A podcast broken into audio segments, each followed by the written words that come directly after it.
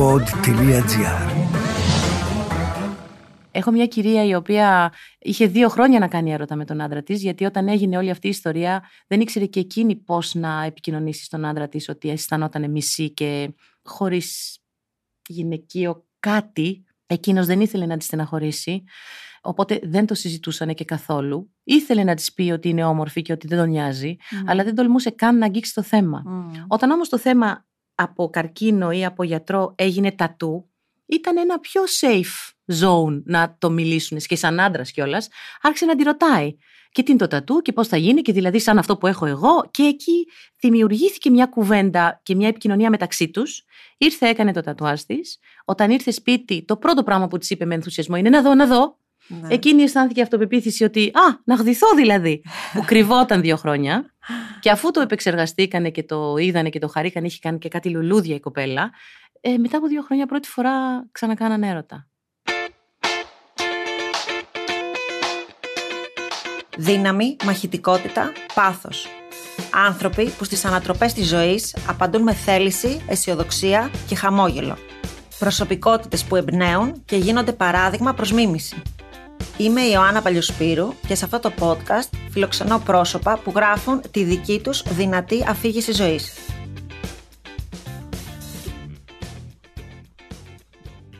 Σήμερα έχω μαζί μου ένα κορίτσι υπέροχο, είναι η Ρεβέκα Γιανοπούλου, tattoo artist με εξειδίκευση στο ιατρικό τατού. Και θα μας πει περισσότερα για τον εαυτό της ίδια. Καλώς όρισες Ρεβέκα. Καλώς σας βρήκα παιδιά, καλώς σε βρήκα Ιωάννα μου. Δεν μπορείς να φανταστείς τι μεγάλη χαρά μου δίνεις που θα μπορέσουμε να ανταλλάξουμε έτσι εγώ από τη μεριά μου το πιο υπηρεσιακό ας πούμε και εσύ το πιο εμπειρικό. Γιατί αν κάποιος πραγματικά μπορεί να καταλάβει τι σημαίνει celebrate your scars είσαι εσύ. Ναι, είναι, είναι αλήθεια αυτό και εγώ σιγά σιγά μπορώ να πω ότι εξοικειώνομαι, ότι αγαπώ τις σουλές μου γιατί είναι το σώμα μου και πρέπει να αγαπάμε τον εαυτό μας και το σώμα μας. Έτσι. Να ξεκινήσουμε με αυτό που εγώ σε γνώρισα και ήρθαμε σε επαφή, με το Celebrate Your Scars. Τι είναι αυτό, για πες μας. Αυτό είναι μια πολύ όμορφη, έχει γίνει πια οργάνωση, δεν ξέρω πώς να την πω, να την πω σύλλογο, να την πω μη κερδοσκοπική, να την πω οργάνωση. Εμείς τη λέμε αγκαλιά Είμαστε λοιπόν μια ομάδα ανθρώπων που ξεκινήσαμε πριν από 8 χρόνια, όπου ε, στην αρχή ήμουνα μόνη μου, μετά ήμασταν δύο, μετά ήμασταν τρεις, τώρα είμαστε 13 και όσο πάει και μεγαλώνουμε έχουμε σαν πυρήνα στην ιδέα της ε, οργάνωσής μας να δημιουργούμε όμορφα συναισθήματα σε γυναίκες που έχουν περάσει καρκίνο του μαστού για να μπορέσουμε να τις, να τις επανεντάξουμε, δεν ξέρω αν λέγεται αυτή η λέξη στα ελληνικα ε, σε, σε αυτή την καινούρια ζωή που τους περιμένει που είναι κάτι άλλο από αυτό που ζούσαν πριν τον καρκίνο. Και αυτό το κάνουμε μέσα από, την, ε, από το τατουάζ της θηλίστης με, τον, με αυτό το ιατρικό τατουάζ που κάνουμε. Αλλά όπως μας αρέσει να λέμε όλοι, το ιατρικό τατουάζ της θηλής μιας γυναίκας που έχει περάσει καρκίνο του μαστού είναι λίγο αυτό το μέσο λαμίας σε πάω εκεί που θέλω εγώ. Δηλαδή είναι το 10% της υπηρεσίας μας. Το 90% της υπηρεσίας μας είναι να την ε, επαναφέρουμε στο κρεβάτι του άντρα της, να την ε, βοηθήσουμε να δεχτεί το ποτό που θέλει να την κεράσει ένας άντρας που ενδιαφερεται να φορέσει το ντεκολτέ που έχει πετάξει στα σκουπίδια, όλα αυτά. Αυτό προσπαθούμε να κάνουμε σε αυτά τα τρία ραντεβού και επειδή είναι αναμίνα, έχουμε καταφέρει ένα μεγάλο ποσοστό. Κάτι έχουμε κάνει. Να εξηγήσουμε λίγο, γιατί η αλήθεια είναι ότι αν και πλέον γύρω μας όλο και κάποιον γνωρίζουμε που έχει περάσει καρκίνο του μαστού. Αλλά η αλήθεια είναι ότι εγώ δεν είχα συνειδητοποιήσει πριν δω τη δουλειά σου ότι μια γυναίκα που περνάει καρκίνο του μαστού και πρέπει να κάνει μαστεκτομία ότι χάνει τη φυλή της. Και πιθανόν να μην το έχει σκεφτεί και ο κόσμος που μας ακούει, έτσι. Οπότε σε ένα καρκίνο του μαστού, εάν πρέπει εν τέλει μια γυναίκα να κόψει το στήθος της για να σώσει τη ζωή της και αυτό είναι το σωστό να κάνει γιατί η ζωή είναι πάνω απ' όλα, δυστυχώς ένα κομμάτι που χάνει είναι και αυτό της θηλής, το οποίο μπορεί να το ξανααποκτήσει με το τατού μόνο. Δεν υπάρχει δηλαδή άλλη λύση ιατρική, σωστά; Πλέον οι γιατροί δεν το ρισκάρουν πια. Αυτό έχω καταλάβει. Δηλαδή τα τελευταία χρόνια που έχει μπει το ιατρικό τατουάζ στην ε, ζωή των γιατρών και ολοκληρώνουμε με κάποιο τρόπο τις επεμβάσεις τους, δεν ρισκάρουν να κρατήσουν μια θηλή η οποία μπορεί να έχει ένα τόσο δά μικρό κυταράκι που ακόμα κρατάει mm-hmm. έναν καρκίνο και να πρέπει να ξανακάνουν επέμβαση, να ξανανοίξουν το στήθος. Γιατί και εγώ δεν ήξερα πώς γινόταν αυτό με την μαστεκτομή. Νόμιζα ότι το ανοίγανε σαν σαμπρέλα, βγάζαν το μέσα και το κλείνανε. Δεν είναι έτσι όμως. Το παίρνουν όλο. Το μη πάνω, το μη κάτω και το ενώνουν. Οπότε μετά πρέπει να φουσκώσει αυτό. Για να φουσκώσει σημαίνει ότι τα ράματα τραβάνε. Μετά πρέπει να ξαναανοιχτεί να μπει το ένθεμα και μετά πρέπει να ξαναανοιχτεί να μπει η θηλή. Κάποιοι γιατροί λοιπόν δεν το ρισκάρουν πλέον και μπορούν και κάνουν μία μικρή επέμβαση, η οποία πολλές φορές γίνεται και στο γιατρείο, όπου κάνουν κάτι τώρα θα το πω πολύ χαζά, σαν ένα μικρό που δημιουργεί την αίσθηση με το χέρι όταν περνάει κανείς πάνω από το στήθος ότι υπάρχει εκεί ένα εξογωματάκι που είναι η θηλή, αλλά δεν μπορούν να δημιουργήσουν το χρώμα. Α, μαλιστα Εκεί ερχόμαστε εμείς, ή ακόμα και κάποιοι γιατροί το κάνουν κιόλας, και δίνουμε εκτός από το χρώμα την καλλιτεχνική μας ε, φύση, όπου κάνουμε και σκιές, κάνουμε και ε, γυαλάδες και έτσι στο μάτι φαίνεται κάτι αληθινό. Και το αποτέλεσμα, οφείλω να πω, ότι είναι εντυπωσιακό. Δηλαδή, εγώ που έχω δει φωτογραφίες, πραγματικά στο μάτι τουλάχιστον δεν καταλαβαίνεις διαφορά. Ναι, η αλήθεια είναι ότι πραγματικά κάποιες φορές και εμείς μένουμε αναβδί. η γυναίκα όμως που το κοιτάει στον καθρέφτη, μακάρι να μπορούσαμε να είχαμε μία κάμερα κάθε φορά, αλλά είναι τόσο προσωπική η στιγμή που κάποια πράγματα δεν είναι ούτε για να τραβάς φωτογραφία, ούτε για να τα τραβάς βίντεο, είναι για να τα ζεις μόνο. Εκεί καταλαβαίνουμε τι γίνεται με μία απλή ζωγραφιά. Εσύ πώς έχεις καταλήξει ας πούμε, να ασχοληθείς με αυτό, έχεις ε, διανύσει μια πορεία, έχεις κάνει κάποιες σπουδές; Όταν αν θέλει κάποιος να το κάνει αυτό; Εγώ έχω κάνει τρελή πορεία. Έχω ξεκινήσει ξενοδοχειακά στην Ελβετία. Έχω δουλέψει 10 χρόνια τηλεόραση. Έχω φύγει από εκεί. Έχω δουλέψει πάλι σε ό,τι μπορείς να φανταστείς. Όμως ήμουν πάντα καλλιτέχνης και αν κάποιος θέλει να ασχοληθεί με αυτό, σε όποια δουλειά και αν βρίσκεται, αν κάποτε μικρό ζωγράφιζε, μπορεί να το κάνει.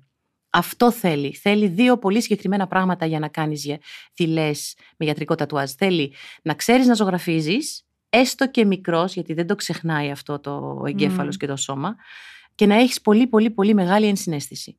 Αυτά τα δύο. Εγώ θα σου μάθω όλα τα υπόλοιπα. Ή τέλος πάντων όποιος κάνει σεμινάρια τατού. Οπότε αν κάποια γυναίκα δυσκολεύεται οικονομικά, έχεις δώσει εσύ τη λύση και είναι πια. Η αλήθεια είναι ότι είναι γενικότερα το σπορ του τατουάζ είναι πολύ ακριβό. Είναι πολύ ακριβά τα υλικά, τα, οι βελόνες, όλα αυτά. Οπότε είναι πολύ δύσκολο να μπορέσουμε να το έχουμε όλο το χρόνο. Αν και αυτός είναι ο σκοπός μας, να είναι πλέον δωρεάν σε όλες, πάντα και να έρχεται σαν δώρο, σαν κερασάκι στην τούρτα στο τέλος των επεμβάσεων.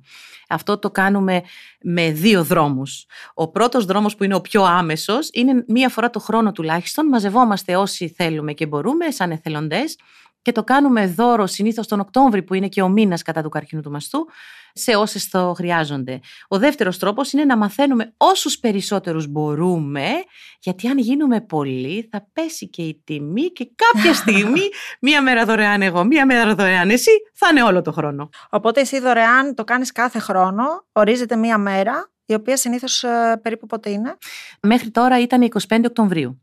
Φέτος, επειδή γίναμε πολύ και είμαστε σε περισσότερα σημεία, στα Γιάννενα, στην Κύπρο και στην Αθήνα, το φέραμε λίγο πιο πριν και είναι mm. στις 16. Άρα, 15 Οκτωβρίου έχουμε ένα ενημερωτικό συνέδριο που δίνει λύσεις για θέματα που έχουν να κάνουν με το στρες και τι αντίκτυπο έχουν σε εμάς, κυρίως βέβαια αφιερωμένο στον καρκίνο του μαστού. Τις 16 που είναι Κυριακή έχουμε την ημέρα δωρεάν αναδόμησης στήλη, όπου μπορούν οι γυναίκες που έχουν περάσει καρκίνο του μαστού να κάνουν και τα φρύδια τους τατουάζ δωρεάν εκείνη τη μέρα. Έχουμε διάφορα. Είναι γιορτή, έχουμε μουσική, έχουμε καφέ. Ο καθένας, οι προηγούμενες γυναίκες που ήταν πέρυσι έρχονται φέτος και κάθε χρόνο ξανάρχονται. Οπότε βοηθάει η μία την άλλη Και μετά γίνεται αυτό ξανά στις 22 Οκτωβρίου στην ε, Λευκοσία της Κύπρου και στις 29 Οκτωβρίου στα Γιάννενα. Οπότε όσοι θέλουν να το γκουλάρουν και να το ψάξουν, πληκτρολογούν Celebrate Your Scars και ενημερώνονται. Ακριβώς. Και η ανταπόκριση των γυναικών ποια είναι; Την πρώτη χρονιά λοιπόν που δεν ήξερε κανείς ότι θα μπορούσε μια βελόνα να ακουμπήσει ένα στήθος που έχει περάσει όλα αυτά, ήρθε μία. Και ήρθε κι άλλη μία που να δει, μπασκέ. ναι, ναι, ήταν πολύ περίεργο γιατί καθόμασταν όλη μέρα έτσι ένα οχτάωρο, καθόμασταν σε μια καρέκλα σαν να πουλάμε κάτι, λεμονάδες, ξέρεις, στην Αμερική, ένα ευρώ παιδιά, ελάτε. ε, τη δεύτερη χρονιά όμως που οργανωθήκαμε λίγο παραπάνω, ουσιαστικά ενημέρωση ήθελε. Να. Ε, τώρα έχουμε καταλήξει στην Αθήνα, πέρυσι ήμασταν 34 συν κάποιες που ήρθαν χωρίς ραντεβού, οπότε μπορεί να ήμασταν και 40, να σου πω την αλήθεια. Στην Κύπρο περίπου είμαστε στις 20.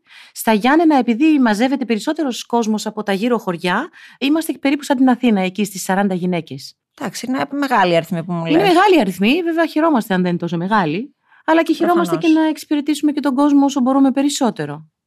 Έχεις έτσι υπόψη σου, αν σε ρωτήσω μια περίπτωση που σου έχει μείνει και σε συγκινεί κάθε φορά που το σκέφτεσαι; Εκείνη τη μέρα είμαστε όλοι με χαρτομάντιλα. Και ξαφνικά εκεί που κυκλοφορούμε στο χώρο, βλέπεις έναν συνάδελφο να φεύγει έτσι με το βλέμμα χαμηλωμένο και ξέρεις, πάει σε μια γωνιά να κρυφτεί να κλάψει. Έχουμε πάρα πολλές τέτοιες ιστορίες. Μία που άκουσα τώρα πρόσφατα από έναν ε, φίλο και μέσα στην ομάδα μας, η πρώτη κοπέλα που έκανε, όταν ε, μπήκε μέσα, αφού μας μας λένε όλες την ιστορία τους βέβαια, έχουν την ανάγκη και να την πούνε, αλλά και τη χρειαζόμαστε για να ξέρουμε και γιατρικά πώς πρέπει να λειτουργήσουμε. Του έλεγε ότι από την ώρα που έβγαλε το στήθος της, κάθε μέρα και κάθε τρεις και λίγο, ζωγράφιζε τις στυλές της με τα μολύβια του μακιγιάζ. Oh. Έμπαινε μπάνιο μαζί με τη ζωγραφιά. Ναι. Έφευγε αυτό, ξανά βγαινε, ξανά πάλι, τη ζωγράφιζε. Κακήν κακός μεταξύ, αλλά δεν το άντεχε με τίποτα. Έχω άλλη μια ιστορία όπου ένα μωρό παιδί θύλαζε τη μαμά του με ένα στήθος. Και όταν είδε τη γιαγιά με δύο, πανικοβλήθηκε. Σου λέει τι έγινε, δεν είναι όλες οι γυναίκες με ένα στήθος; Έχω μια κυρία η οποία είχε δύο χρόνια να κάνει έρωτα με τον άντρα της, γιατί όταν έγινε όλη αυτή η ιστορία, δεν ήξερε και εκείνη πώς να επικοινωνήσει στον άντρα της ότι αισθανόταν μισή και χωρίς γυναικείο κάτι. Εκείνος δεν ήθελε να τη στεναχωρήσει. Οπότε δεν το συζητούσαν και καθόλου. Ήθελε να της πει ότι είναι όμορφη και ότι δεν τον νοιάζει, αλλά δεν τολμούσε καν να αγγίξει το θέμα.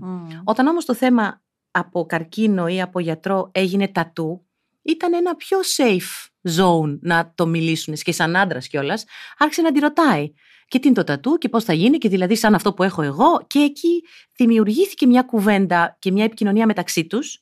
Ήρθε, έκανε το τατουάζ της. Όταν ήρθε σπίτι, το πρώτο πράγμα που της είπε με ενθουσιασμό είναι να δω, να δω. Ναι. Εκείνη αισθάνθηκε αυτοπεποίθηση ότι Α, να γδυθώ δηλαδή. που κρυβόταν δύο χρόνια. και αφού το επεξεργαστήκανε και το είδανε και το χαρήκανε, είχε κάνει και κάτι λουλούδια η κοπέλα. Ε, μετά από δύο χρόνια πρώτη φορά ξανακάνανε έρωτα. Πω, φοβερό. Δεν φαντάζεσαι πόσες ιστορίες τέτοιες έχω να σου πω. Εντάξει, το σίγουρο είναι ότι δεν είναι εύκολο για κανέναν. Ούτε για τις γυναίκες, ούτε και για τους συντρόφους των γυναικών. Αλλά με εκπαίδευση νομίζω να επικοινωνούμε τα συναισθήματά μας, να καταλαβαίνουμε ότι υπάρχει και κάτι άλλο πέρα από την εικόνα. Εγώ νομίζω ότι δεν υπάρχει εικόνα. Γιατί ένας άνθρωπος θέλει τη χοντρή, ένας άνθρωπος θέλει την κοντή. Mm. Δηλαδή, ένας άνθρωπος θέλει την ξανθιά, ένας άνθρωπος θέλει τη μελαχρινή και οι γυναίκες αντίστοιχα.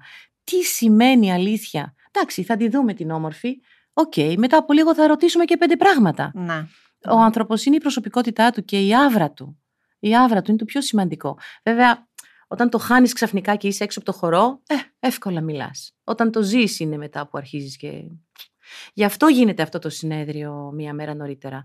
Γιατί έχουμε άντρες που μιλάνε και λένε πώς γνωρίσαν τις γυναίκες τους κατά τη διάρκεια των χημειοθεραπείων. Έχουμε μια ιστορία μιας γυναίκας η οποία πήγαινε να περπατάει κάθε μέρα πριν πάει στη δουλειά της, γιατί της κάνανε bullying, θέλουν να τη διώξουν, γιατί ήταν συνέχεια άρρωστη. Δεν ήξεραν τι είχε, αλλά εκείνη έκανε χημειοθεραπείες, δεν μπορούσε να πάει για δουλειά. Και της έκαναν έναν πόλεμο φοβερό και πήγαινε κάθε πρωί στη θάλασσα να πάρει μια μεγάλη ανάσα να μπορέσει να βρει το κουράγιο να πάει στη δουλειά της. Και εκεί υπήρχε ένας κύριος που περπατούσε επίσης, που από το καλημέρα στο καλημέρα άρχισε να λέει και τι κάνεις, άρχισε να λέει μήπως θα τα λέγαμε. Αυτή όμως με το που τον είδε του λέει: Άκου να δεις, φιλέ. Τρίτο ραντεβού τώρα. Άκου να δεις, φίλε, του λέει: Εγώ περνάω καρκίνο του μαστού αυτή τη στιγμή, δεν είμαι γυναίκα, δεν είμαι τίποτα. Άσε με, πήγαινε βρες μια γυναίκα να κάνεις μια οικογένεια. Και ο τύπος έμεινε παγωτό εκείνη τη μέρα, αλλά την επόμενη μέρα της λέει: Άκου να δεις. Σωστός. και τι με νοιάζει για μένα τι περνάς, εγώ θέλω να πιούμε ένα καφέ. Και σήμερα είναι παντρεμένη με παιδί. Και το κοριτσάκι αυτό έχει αφαιρέσει τις οθήκες της, αφαιρέσει το στήθος της, υιοθετήσαν το παιδάκι τους και είναι τρεις ευτυχισμένοι. Τι υπέροχο. Και όταν ξανάρθει ο καρκίνος στη ζωή της, γιατί έπειτα αφαίρεσε τις όθηκε της και του είπε Καλά ήταν μέχρι τώρα τη σχεσούλα μας. Τώρα πρέπει να χωρίσουμε όμως, γιατί εγώ έχω ξανά. Και της είπε, Όχι, αγάπη μου, τώρα πρέπει να παντρευτούμε. Πάω, ανατρίχεσαι. Άσε με, άσε με. Άσε με, γι' αυτό σου λέω. Κλαίω συνέχεια, κλαίω συνέχεια. Α περάσουμε στο δικό μου θέμα, γιατί την τσάπα σε έφερα εδώ πέρα. Θέλω, να... Θέλω λίγο να με εξετάσεις. Πες μου, τι πιστεύεις ε, για τη δική μου εμφάνιση και τι θα μπορούσε το ιατρικό τατουάζ να κάνει πάνω μου, σε τι θα μπορούσε να με βοηθήσει. Νομίζω πρέπει να ξεχωρίσουμε το ιατρικό τατουάζ από το κανονικό τατουάζ ή από το μόνιμο μακιγιάζ. Αυτός ο ιατρικός και καλά τάχα μου όρος είναι τελείως μαρκετινίστικος, γιατί δεν είμαστε γιατροί, δεν θεραπεύουμε Απλά έχουμε μια μεγαλύτερη γνώση του δέρματος και των ουλών και των καψίματων και όλα αυτά. Να πω, επειδή ξέρω από μένα, ότι επειδή και εγώ έχω σκεφτεί να κάνω τατουάζ, και θα το συζητήσουμε μετά. αλλά το δέρμα είναι διαφορετικό. Είναι πιο λεπτό, έχει μικρότερη αντοχή, μπορεί να μην συγκρατεί το ίδιο το χρώμα, να απλώνει. Έχει διαφορετική υπόσταση, όπως και να το κάνεις. Έτσι ακριβώς. Κυρίως ποτίζει. Αυτό είναι το πρόβλημα. Συγκρατεί, αλλά δεν θέλουμε να συγκρατεί τόσο. Είναι, δεν μου αρέσει αυτή η λέξη, αλλά τι να κάνουμε, να την πούμε όπως είναι. Είναι νεκρός ιστός, που σημαίνει ότι είναι ένα χωράφι που δεν ποτίζεται πια, άρα δεν παίρνει βιταμίνες, δεν παίρνει τροφή, δεν παίρνει τίποτα. Και αρχίζει και κάνει κρακ, κρακ, κρακ, κρακ. Με το που θα του βάλεις μία σταγόνα μελανιού, θα την πιει και θα την πάει όπου μπορεί. Οπότε εσύ ενθαρρύνεις σε μένα, ας πούμε, που έχω πολλές σουλέ πάνω μου, ας πούμε στο χέρι μου. Θα ήταν το αποτέλεσμα πιο όμορφο, πιστεύεις, αν κάλυπτα τι σουλέ με ένα τατού, ή θα μου έλεγες να μείνω με τις σουλίτσε μου; Μιλάς τώρα σε έναν άνθρωπο ο οποίος αγαπάει ουλές και αγαπάει και μεγάλες στραβές μύτες. οπότε, όποτε μου λένε να πάω να φτιάξω τη μύτη μου, μα είσαι με τα καλά σου. Τι θα έχεις, μια μύτη σαν όλους τους άλλους. Δηλαδή, να καλύψω την ουλή μου. Μα πας καλά, τι θα έχεις ένα χέρι σαν όλους τους άλλους. Τουλάχιστον εδώ, άμα κλειστούμε σε ένα σαν σερβερ, αδερφέ, θα έχουμε και πέντε πράγματα να πούμε. Ναι. Αν είμαστε τίποτα normal, θα βαρεθούμε. Παίρνουμε τα κινητά μας, αν πιάνουν και δεν θα μιλήσουμε. Οπότε, όχι, εγώ δεν θα κάλυπτα καμία ουλή. Θα τις άφηνα και θα τις έδειχνα κιόλας. Θα τις εξέθετα στον κόσμο, τελείως όμως. Έχω κάνει κι εγώ, ας πούμε, ανόρθωσης στήθους. Είχα πολύ μεγάλο και ήταν πολύ δυσάρεστο. Και δεν θα κάνω τις στυλές μου. Δεν θα τις ζωγραφίσω. Δεν με νοιάζει. Πέρασε ο πόνος στην πλάτη μου. Δεν με νοιάζει κάτι άλλο. Θες να το δεις, αγόρι μου; Πάρα πολύ ωραία, θα στο προσφέρω. Δεν θες. Υπάρχουν κι άλλες. Οπότε ένα είναι αυτό. Το δεύτερο είναι αν μας ευχαριστεί κάτι, γιατί κοριτσάκια είμαστε. Θέλουμε το κόκκινο το φόρεμα, το πράσινο το φόρεμα, το κίτρινο το φόρεμα. Αν μας ευχαριστεί κάτι, εννοείται ότι μπορούμε να κάνουμε τατουάζ πάνω σε ουλές. Θα κοιτάξουμε τι ουλή είναι αυτή, τι τατουάζ μπορεί να πάει πάνω. Μπορεί να είναι λίγο μεγαλύτερο από αυτό που φαντάζεσαι, να μην το κανουμε Μπορεί να είναι λίγο πιο σκούρο από αυτό που φαντάζεσαι, να μην το κάνουμε. Δηλαδή, ο καθένας απλώνει την πραμάτια του και διαλέγουμε μετά τι είναι αυτό που θα μας ευχαριστήσει περισσότερο. Και στα φρύδια, αν τα κάνουμε, θα είναι για να γλιτώσει χρόνο από το μολύβι. Ναι, ακριβώς. Ναι. Αυτό. Και συνήθως σε δέρματα που έχουν ταλαιπωρηθεί ή σε επιδερμίδες που είναι πολύ πορόδες, κάνουμε ένα είδος σκιάς. Είναι μια καινούρια τεχνική, πολύ, πολύ, πολύ επιφανειακή, που χαϊδεύει το δέρμα πραγματικά και αφήνει το μελάνι με πολύ, πολύ απαλό τρόπο όπου εκεί μπορούμε να κάνουμε, να ζωγραφίσουμε αυτά που θέλουμε, στο σχήμα που θέλουμε και να είναι και όμορφο, να, είναι, να σχηματιστεί ένα σωστό σχήμα, αλλά να είναι όμορφο και στην όψη, να έχει ένα ωραίο γλυκό χρώμα, να ταιριάξει και με το υπόλοιπο πρόσωπο. Μάλιστα. Πολύ ενδιαφέροντα όλα αυτά. Θα κλείσουμε τώρα γιατί εγώ έχω πάρα πολλές απορίες για μένα, οπότε πάμε να τις συζητήσουμε off the record. Okay. Σε ευχαριστώ πάρα πολύ για αυτά που μας εξήγησες, σε ευχαριστούμε πάρα πολύ για την ημέρα αυτή που προσφέρεις δωρεάν τις υπηρεσίες σου. Είμαι σίγουρη ότι πάρα πολλές γυναίκες το χρειάζονται και εύχομαι να παραδειγματίζονται και άλλοι άνθρωποι. Και εγώ σε ευχαριστώ πάρα πολύ που μου δίνεις τη δυνατότητα να τις ενημερώσω γιατί αυτό που κάνουμε, ό,τι κάνουμε, όπως το κάνουμε, είναι για να μπορέσουμε να ενημερώσουμε όσες περισσότερες να μπορέσουν να έρθουν να το κάνουν αυτό δωρεάν, να το δουν αλλιώς. Είσαι υπέροχη. Σε ευχαριστώ πάρα πολύ. Εγώ ευχαριστώ.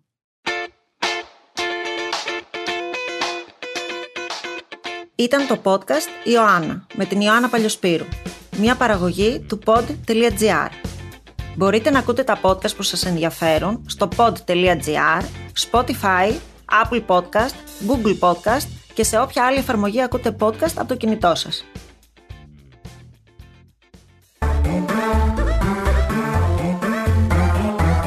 Pod.gr. Το καλό να ακούγεται.